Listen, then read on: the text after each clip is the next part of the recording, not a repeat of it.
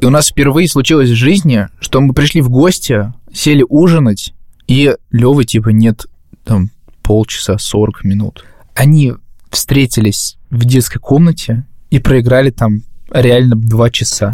Проиграли там все ваше состояние в онлайн-казино.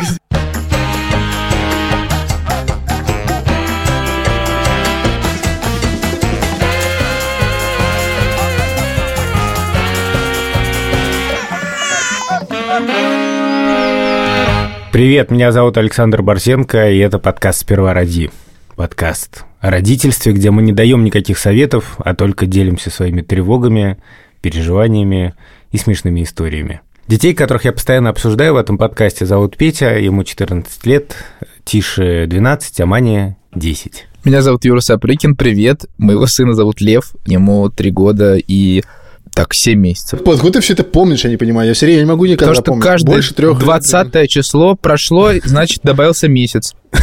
Сейчас, подожди. Вот, и пока, ты пока считай, я расскажу, А. что нам на наш Инстаграм нужно обязательно подписаться, потому что там незабываемый контент. Привет, меня зовут Владимир Цибульский, моя дочери Соня, я только что посчитал 3 года и 3 месяца. Ставьте нам оценки в Apple подкастах, что-то там динамика подупала, нужно ее расшевелить. А, Сердечки в Яндекс Музыке и комментарии в Кастбоксе, которые я тут вспомнил про них и прочитал все, и прям это было классно, там целая гора комментов навалилась, это было прикольно.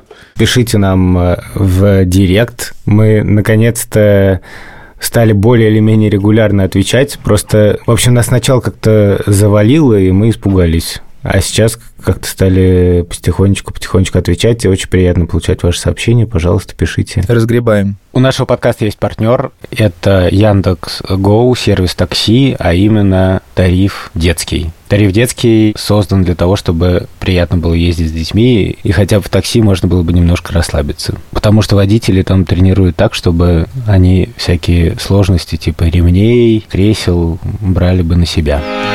Наталья нам пишет такой вопрос к Александру. В одном из выпусков вы упоминали книгу, по которой ваша жена научила детей говорить «р». Подскажите, пожалуйста, ее название. А, Когда ну, я, я узнаю и впишу. Мы попросим Ильдара сюда крячить фрагмент. Книжка называется «Говорим правильно». Там на каждую букву отдельная книжечка автора Резниченко и Ларина. Она вышла довольно давно, поэтому ее нету в продаже, но можно, наверное, найти в сети. А прикиньте, у меня тут был, значит, случай на детской площадке. Там была девочка София, которая два с половиной года. Да, твоя и дочь. с ней был папа. Владимир Цибульский, так, продолжай. Нет, короче, значит, это был другой человек, э, значит, с дочерью Соней. И мы с ним познакомились. И оказалось, что это твой evil twin. Дети сели как сейчас на качелях, и он такой, у нас есть игра. Игра, я специально так сказал, что я называю слова, а ребенок их повторяет. И, значит, дети стали повторять за ним. И все слова были такие, знаешь, типа тропинка, тростник, тереберка, Бисмарк. бисмарк, трололо. Короче, все слова с «р». И я быстро понял, что он пытается научить их «р». И дети повторяли очень сильно, но, естественно, без всяких «р», потому что обе они не выговаривали. А чем закончилось-то все? Закончилось тем, что мы обменялись конта- кон- а, А, Контрактами. контрактами, да. И по тропинке пошли. Блин, Вован, неожиданный финал. Я думал, ты просто скажешь, типа, ну, они ушли с площадки. Для меня, честно говоря, был, это тоже был неожиданный финал, потому что я еще тот еще мастер смолтока, и Шмагун тоже даже удивилась, говорит, что? Что? Обменялись контактами и даже договорились встретиться, возможно. Продолжаем разговор. А про что эпизод? Может быть, про дружбу? Ладно, мы сегодня решили поговорить на тему дружбы. Короче, у Левы до детсада друзей не было. Иногда встречался с кем-то в песочнице, но это кратковременная дружба. Курортный роман. Да-да-да. И потом пришли в сад, и, ну, короче, два мальчика там пришли с самого начала. Они только запустили группу, и Лева был, и еще мальчик один по имени Златан. Мы в какой-то момент провели Леву в сад, и там группа расширилась неожиданно, и пришел мальчик, мы заходим, и он подходит к нему и говорит, «Эй, Лева, здорово!» Бьет его так по плечу. «Пойдем наверх, будем там играть целый день». Я такой, что? В общем, я немножко всплакнул, и они пошли наверх. А как Лёва-то среагировал? Лева очень странно реагирует. Я позавчера забирал его из сада, приезжаю, подхожу к саду, а он стоит у ворот и смотрит вдаль просто. таким, знаешь, взглядом, как в социальных рекламах.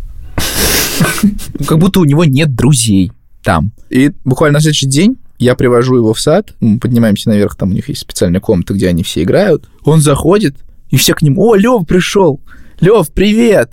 Вокруг него сразу какая-то компания. Я сразу Веру пишу, Лева очень популярный. Господи. А Лёве вообще просто пофиг. Но между тем он знает имена всех, с кем он там общается. Ну, в смысле, он такой, мы показывали фотографию, он такой, да. Какие фотографии это показывает, он тебя не пойму. У нас чат в детском саду, где нам каждый вечер присылают видео и фото, отчет того, что ребята делали в саду. Это очень классно. Потому что если мы спрашиваем Лёва, Лев, что было в саду, он говорит ничего. Ну, в смысле, он просто молчит, а потом присылают видео вечером, и он там типа гимнастика, он там на музыкальных инструментах что-то лепит, заколачивает дерево. То есть там реально как будто... Заколачивает дерево. Ну, там у них эти маленькие молотки, и они там забивают гвозди. То есть их там прям... Взрослая жизнь там, короче. Сейчас в последнее время не, при- не присылают такие фотки нам, и меня это немного тревожит, потому что Соня тоже ничего не, рассказывает, такая типа, вы играли? Ну, типа, да. Во что? Не знаю. А с кем играли?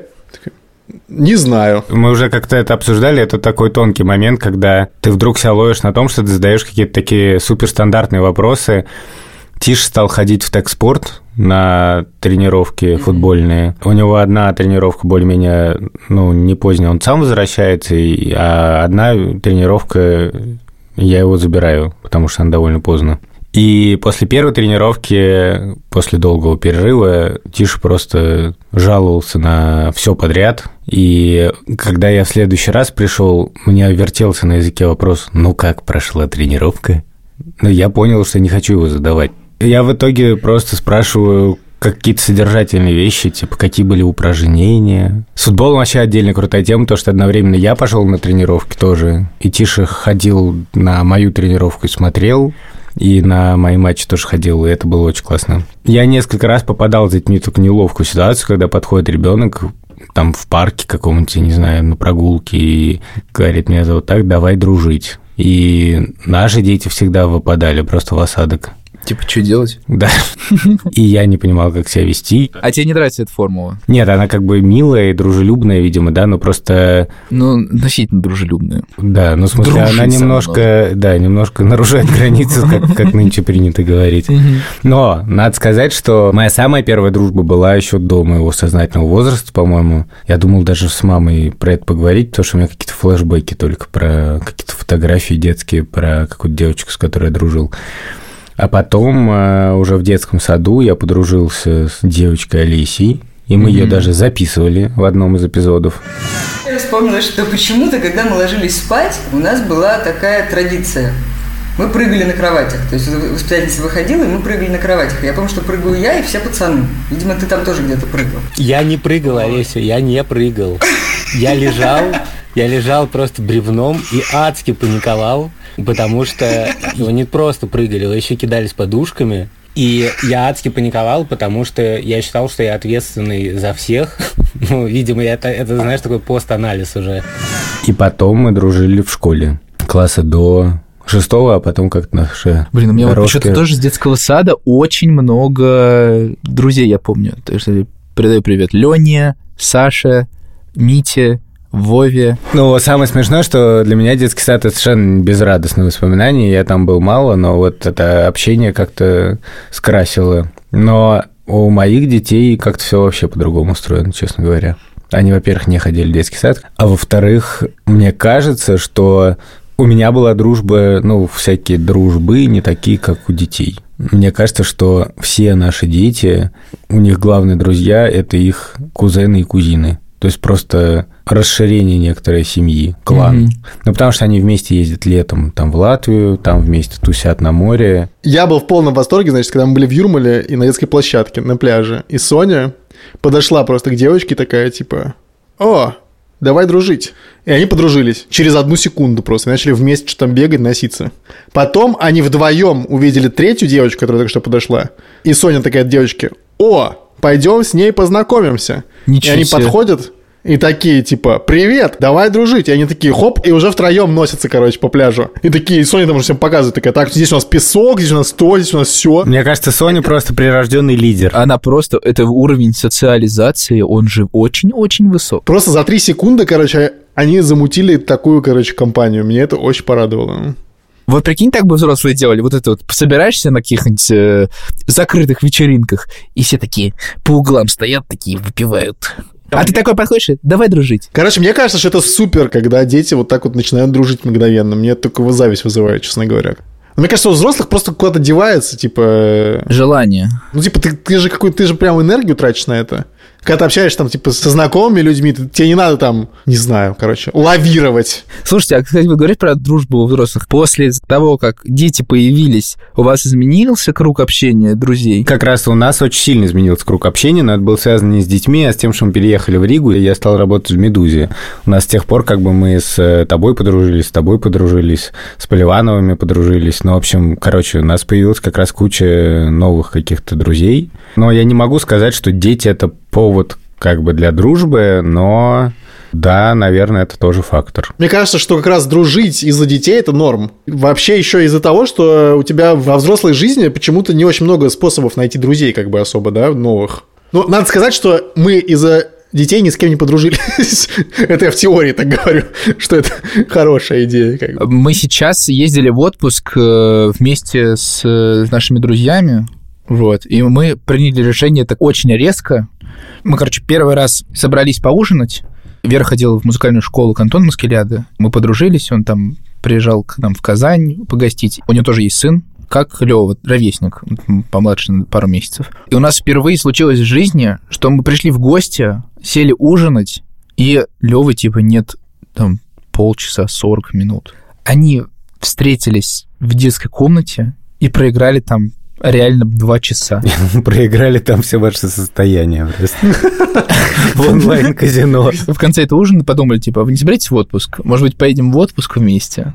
И мы реально просто потом еще раз собрались и купили билеты и уехали в отпуск вместе. И вот это первая дружба была. Я просто до слез.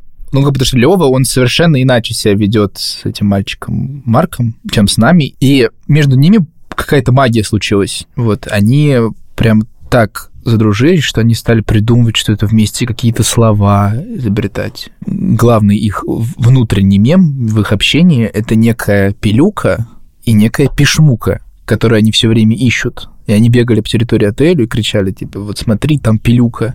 И они бегут вместе, там такие за ручки. Не знаю, это вот я стал еще вспоминать свою первую дружбу. У меня одно из первых воспоминаний — это вот у меня был очень хороший друг в детском саду, и мы вместе выступали все время и пели песни на песочнице в детском саду.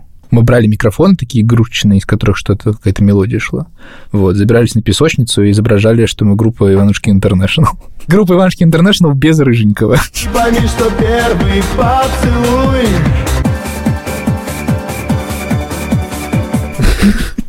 Я не знаю, Вован, а у Сони есть что-то такое? Ну, они вот дружат в саду с девочкой Софией, но я не понимаю, насколько они дружат, потому что непонятно. Соня ничего не рассказывает. Когда мы их видим, они все время вместе там носятся.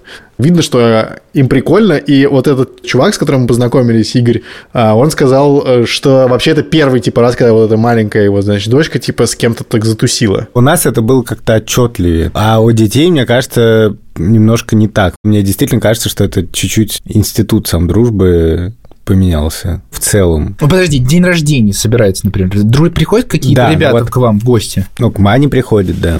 А Тише с Петей обычно это что-то такое полусемейное, грубо говоря. Нет такого, знаешь, что вот приходит... Сосед по парте приходит. Да, приходят школьные друзья, которых я там никогда типа не видел. Обычно это наполовину наши друзья с детьми, которые тоже с детства дружат с нашими детьми.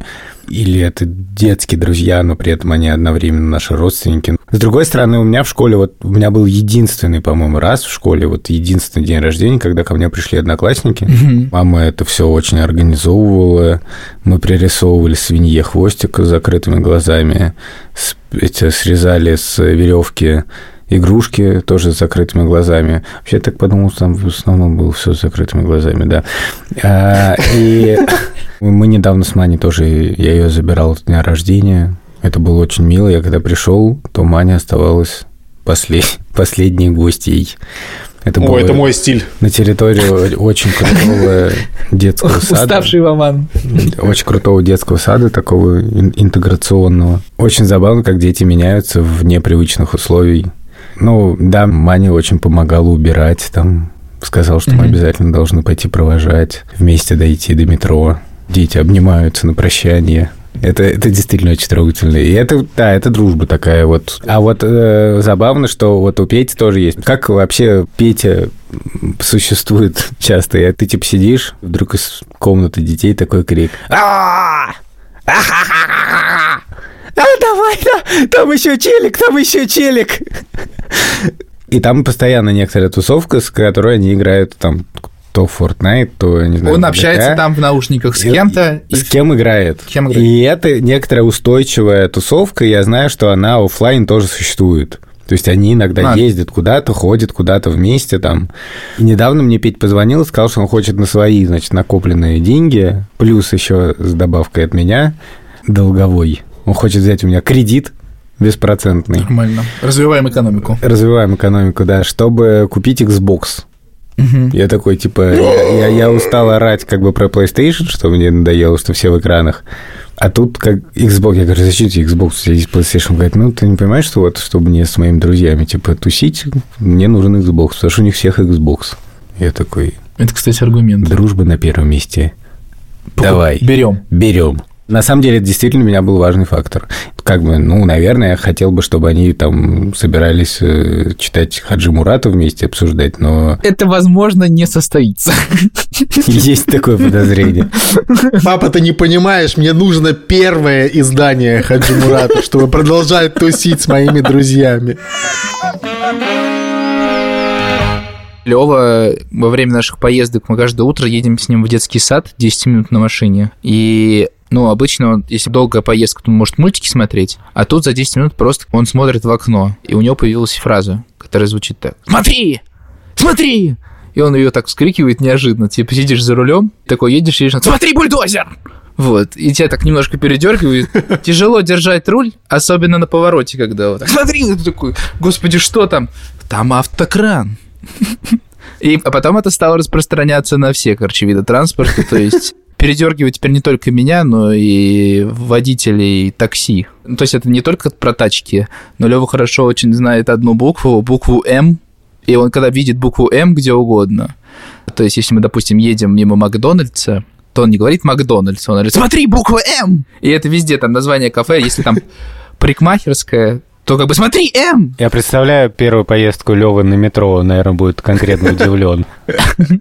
У вас такое бывает, что Лева как-то активно себя ведет в такси, там, ну, типа, кричит, там, смотри, во что-то играет, и таксист как-то подключается к этому разговору? Вообще подключаются редко, но смеются регулярно. Мне просто кажется, что вот э, очень сильно изменилась в этом плане культура э, такси, потому что готовьте свои шутейки, короче, когда я был маленьким. Я ездил на таксомоторе. Карету мне карету. Ямщик! Короче. На самом деле, ну вот все эти разговоры с таксистом, как бы они происходили по умолчанию, и главное, что, ну, это контролировал таксист.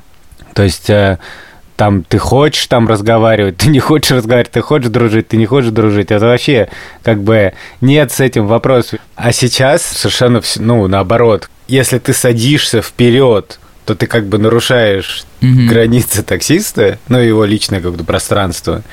И я скорее там, ну, если все у меня нету 10 детей сзади, да, ну, не 10, конечно, мы соблюдаем правила, конечно, но некоторого количества детей, да, но я не сажусь вперед. Ну, просто потому что как бы именно культура изменилась, не потому что что-то, а потому что так уже как бы не принято. И разговор тоже таксист не заводит, и я, наверное, удивился бы, если бы таксист бы с ребенком стал говорить, хотя это часто бывает очень мило. Здесь самое время сказать, что у нашего подкаста есть партнер, это Яндекс.Гоу, и его водители должны хорошо справляться с такими ситуациями и не дергать рулем, как Юра. И вообще водители Яндекс.Гоу, особенно в тарифе детские, стараются быть чуткими и уважать желания пассажиров, и как могут помогать родителям с детьми, если это необходимо. Мне кажется, что вот то, что вы описываете, это очень классно, но с возрастом появляются еще некоторые другие темы в дружбе. Мне кажется, что в дружбе есть такая важная вещь, что друг это, в частности, тот, с кем ты обсуждаешь, ну, какие-то вещи сокровенные. Например, я задумывался часто в детстве, что я все время как будто притворяюсь кем-то что mm-hmm. я там неестественно себя веду, что я с друзьями один в школе, с родителями другой, и мне казалось, что это, ну, что-то очень неприятное, неправильное. И когда нашел друг, который точно может это понять. И, кстати, также хорошие книжки действуют. То есть, когда ты читаешь хорошую книжку, то черт, он тоже про это думал. Этот чувак абсолютно как я. В Дэвиде Копперфилде есть такой момент. Вот ровно про это у меня вот ровный эффект от этой книжки. Mm-hmm главное впечатление от этой книжки, что вот типа Дэвид думал то же, что и я. Я не знаю, мне очень важно быть на одной волне всегда. Вот, а я всегда понимаю, как бы на одной волне или нет. Я примерно с, э, не знаю, с первого часа общения с кем-то. Вот. И это я... про сейчас или про детское? Нет, в смысле, это и про сейчас.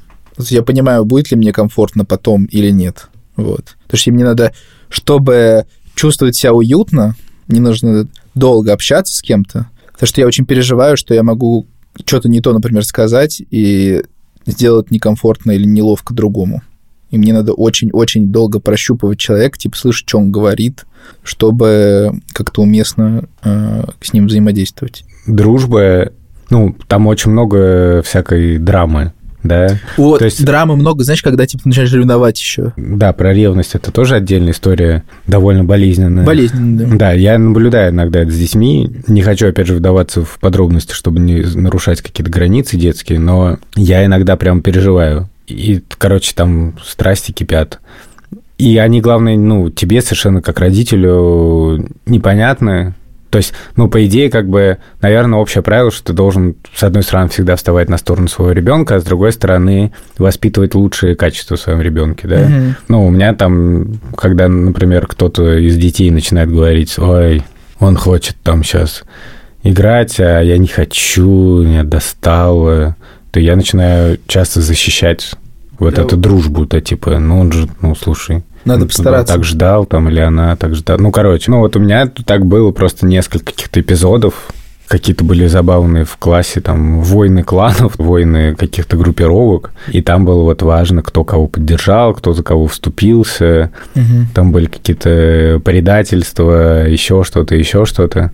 Я, у меня даже нет никакого вывода по этому поводу, я просто помню, что это занимало довольно большую часть моих каких-то переживаний в определенном возрасте. И мне кажется, что, ну, по ощущениям, этого у детей сейчас моих меньше. Блин, я вспомнил эпизод из школы, что э, мы там дружили компанией там пяти человек, и потом мои друзья стали ездить в творческие лагеря. А я не поехал почему-то первый, второй раз, не знаю, там мне какой-то был, была какая-то травма с детства, э, ну, не помню, что там, я боялся далеко от родителей куда-то уехать и так далее. И они как бы вернулись, и я понял, что я от них немножко от, угу. отсеиваюсь. Типа у них своя какая-то компания. Там внутренние все, мемы. Внутренние свои. мемы, да, они там все вспоминают. И я помню, что мне пришлось ради того, чтобы сохранить дружбу, так как это были мои школьные друзья, я с ними виделся регулярно, как пересиливать себя, ехать в лагерь, и еще там довольно долгое время ко всему привыкать. Я помню, что я приехал и чувствовал себя вот как Лева в садике, который смотрит вдаль. Вот, я помню, что я приехал, мне было адски некомфортно там в течение пары недель, потому что там были какие-то новые ребята, которые были уже с моими друзьями знакомы, и я не мог привыкнуть. И потом случился какой-то момент, что меня задействовали в каком-то творческом номере. И после этого просто ты в компании, типа ты теперь друг. Короче, очень многое зависит от какой-то твоей самоуверенности в дружбе еще. Я помню, что я как-то преодолел этот барьер, что это ощущение, что типа мне некомфортно. Вот. И когда ты сам более открыт, вот, и как-то прикладываешь усилия к тому, чтобы тебя приняли, то друзья, короче, становится ближе. Ну, я, кстати, помню тоже по школе какое-то такое ощущение, что есть какая-то тусовка, которой мне хочется быть причастным, угу. и это не лучшие эмоции, честно говоря. Ну, такое. И, ну, как бы я бы не хотел, чтобы дети такое переживали, что вот я хочу с этими ребятами, они меня не принимают, это, ну, как-то такое. Да не, мне кажется, слушай, мне кажется, это же не только про детство, это про жизнь тоже такой, типа там, кто-то там тусуется, такой, типа, блин, а что меня не позвали там? Или что-нибудь такое. Блин, я не Вот. знаю, сейчас мне абсолютно пофиг. Да, мне кажется, что чем старше становишься, тем как-то это все проще. Больше хочется посидеть одному, никого не видеть. Основной круг как бы моих друзей, он сложился уже не, совершенно не в детстве. То есть, ну, а в каком-то там возрасте, скажем, там 16-17 лет. Ну, люди, с которыми я там до сих пор дружу. И мне важно сейчас, как бы, да, что есть большое количество друзей, Мгм. да, которые, ну, действительно приедут там помочь, если вдруг там что-то случилось, и всегда как-то поддержат в какой-то тяжелой ситуации, с которым еще и приятно просто типа тусануть. И мне, конечно, хочется, чтобы такое было у детей, но мне кажется, что на это вообще никак нельзя повлиять, да, то есть нельзя, ну, как-то это стимулировать, говорить, вот с этим дружи, с этим не дружи и так далее. То есть, Но мне кажется, вот хороший пример с э, покупкой Xbox. Ну, да, наверное. Мне кажется, ну, в смысле, ва- важно, что ты, э, ну, как бы это понима- понимаешь участвуешь в этом. То есть это, условно, если Петя говорит, я хочу посмотреть, или, тише, Влада бумагу сейчас, а ты такой, не, давай мы посмотрим, типа, летят журавли. Ты немножко э, в этот момент, мне кажется, ограждаешь их от э, какой-то современной повестки. Ну, в смысле, что... Но это вот- другая тема. У меня нет такого страха, что я, не дай бог, огражу ребенка от современной повестки. У меня вообще нет никакого большого пиетета перед современной повесткой. В смысле, что современная повестка себе дорогу найдет. Да. в смысле, что я не буду переживать, что ребенок э, выброшен из социума, если он не посмотрел Влада Бумага. Не посмотрел, и слава богу. Как бы.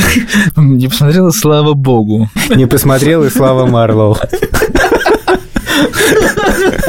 Короче, cool story. Я посмотрел Дудя со Славой Марлоу и стал слушать эти его хиты. Снова напиваюсь, ты Да, горишь как огонь. Да, да, да. И Да. что-то... И недавно мы, с, мы с, с детьми вот придумали эту игру, что Яндекс Музыки просто ставим подборку, там 100 треков, там главных хитов, ла-ла-ла, и стараемся их оценить по десятибалльной шкале. Мгм.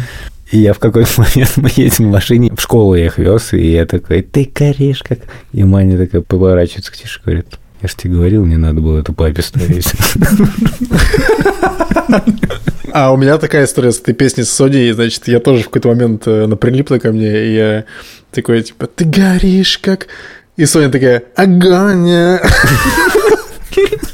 Блин. Возвращаясь к дружбе, ну, мне кажется, что тут больше влияет книжки, которые ты детям читаешь, которые дети читают. В книжках очень часто, как бы, вот, ну, какой-то образ дружбы, он супер важен. Но между тем ты считаешь, что дружба романтизирована. А там, мне кажется, как раз такая дружба, нет? Нет, я говорю, что в нашем детстве этого было больше какой-то романтизации. То есть у нас были там братания кровные. У вас в детстве не было вот э, таких романтических вещей? Типа клятвы, дружбы. Не, у нас просто была дворовая культура классическая, когда мы вместе с друзьями строим шалаш, берешь, покупаешь три корочки с дымком, газировку, какой-нибудь крем-сода, идешь за гаражи, находишь там всякие деревяшки и организуешь шалаш. А потом еще где-нибудь э, в районе котельной э, находишь бездомных собак, которые только что родились, и приводишь их в свой шалаш. И вы там сидите, попиваете газировочку, гладите песиков и обсуждаете жизнь. Причем, знаешь, в детстве тебе все время кажется, что ты будешь дружить, типа, всю жизнь, как бы, дальнейшую. Что ни- ничего не изменится, и вы будете всегда вместе. В первом классе в каком-то у тебя были какие-то друзья, и, и ты думал в тот, в тот момент, я помню, вау, и теперь мы будем все время вместе. А надо ли говорить, что там, типа, через э, два года я ушел в другую школу, и на этом все закончилось более-менее? У вас были друзья, с которыми вы познакомились в интернете? А у нас был период, когда у нас у всех был ЖЖ, живой журнал. Для тех, кто нас слушает, нужно пояснить, что такое живой журнал. Короче, живой журнал это было такое прото-соцсеть в русском интернете, где люди могли писать лыдыбры. Конечно, объяснил, как мог вообще. Вообще просто Это Владимир такой- Цибульский, ты сделал все, что Это мог. такой очень медленный ТикТок. Ну вот я многих своих друзей сначала узнал по ЖЖ. Вот я стал, типа, за ними следить, их читать, а потом это называлось развиртуализация. Более того, я же так попал на работу в Лентуру. Ты написал что-то в ЖЖ? Не, не, это в Твиттере. Мы с, Па- мы с Пашей Борисовым, это он работал там в Лентеру, а потом мы вместе работали в Медузе. Мы познакомились в Твиттере, просто там типа переписывались э, и потом решили прибухнуть. И мы прибухнули и поняли, что мы очень друг другу понравились, и нам нужно работать вместе. И так я оказался в Лентеру. Вот, и так и со всеми, собственно говоря, мы познакомились. Лучшее устройство на работу. Просто Собеседование. Это даже не по объявлению понабрали, это вообще уже что-то за- запредельное. А у меня пол моей школьной жизни это ICQ.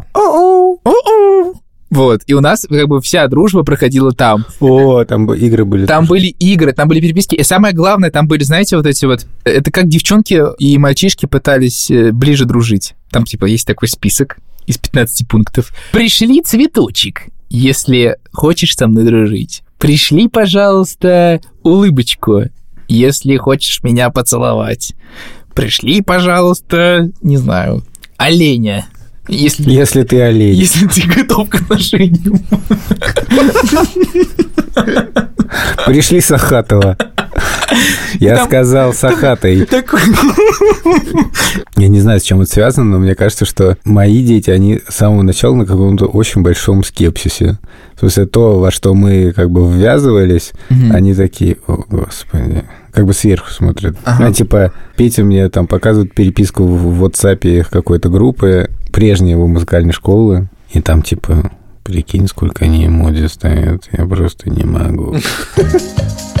Это был подкаст «Первородии». Меня зовут Александр Борзенко. Пишите нам, пожалуйста, в Инстаграм про дружбу. Давайте дружить в Инстаграме, пожалуйста. Да. Подпишитесь на нас. Честно говоря, мне неловко так говорить, но нам совсем немного осталось до 10 тысяч, и очень хочется поскорее преодолеть этот порог. Видите, сколько, сколько Борзенко готов заиметь друзей. Вот ему 10 тысяч, это как бы так, просто порог. Меня зовут Юра Сапрыкин. Э, Я бы хотел сказать большое спасибо за то, что нам помогают делать этот подкаст такие замечательные люди, как редактор наш Андрей Борзенко, наша продюсерка Лика Кремер и Юлия Яковлева, и наш саунд-дизайнер Ильдар Фатах. Кстати говоря, теперь в российском Spotify есть подкасты, и, соответственно, наш подкаст там теперь тоже есть, так что все, кто живет в России и кто раньше не мог слушать подкасты в Spotify, теперь могут это делать, и, естественно, мы рекомендуем начать с нашего подкаста. А меня зовут Владимир, Ба- Владимир Борзенко, Владимир Борзенко – это мой папа. а меня зовут Владимир Цибульский, и всем на следующей неделе пока. Пока. Пока. Какой у тебя был никнейм? Давай попробуем угадать. Давай. Щегол 1968. Беня. Правильно. У меня был никнейм Бенни Крик. Беня Крик? Надо сказать, что многих действительно людей, которых я сейчас знаю, с которыми дружу, я узнал в первую очередь, ну, сначала узнал позже же. Зовешь их по никнеймам? Сейчас уже нет, но было время, когда красильщика звали Маляр. Привет, этот подкаст «Деньги пришли», меня зовут Маляр. Илья Маляр. На зоне такой чел, Илья Маляр. Криминальный авторитет.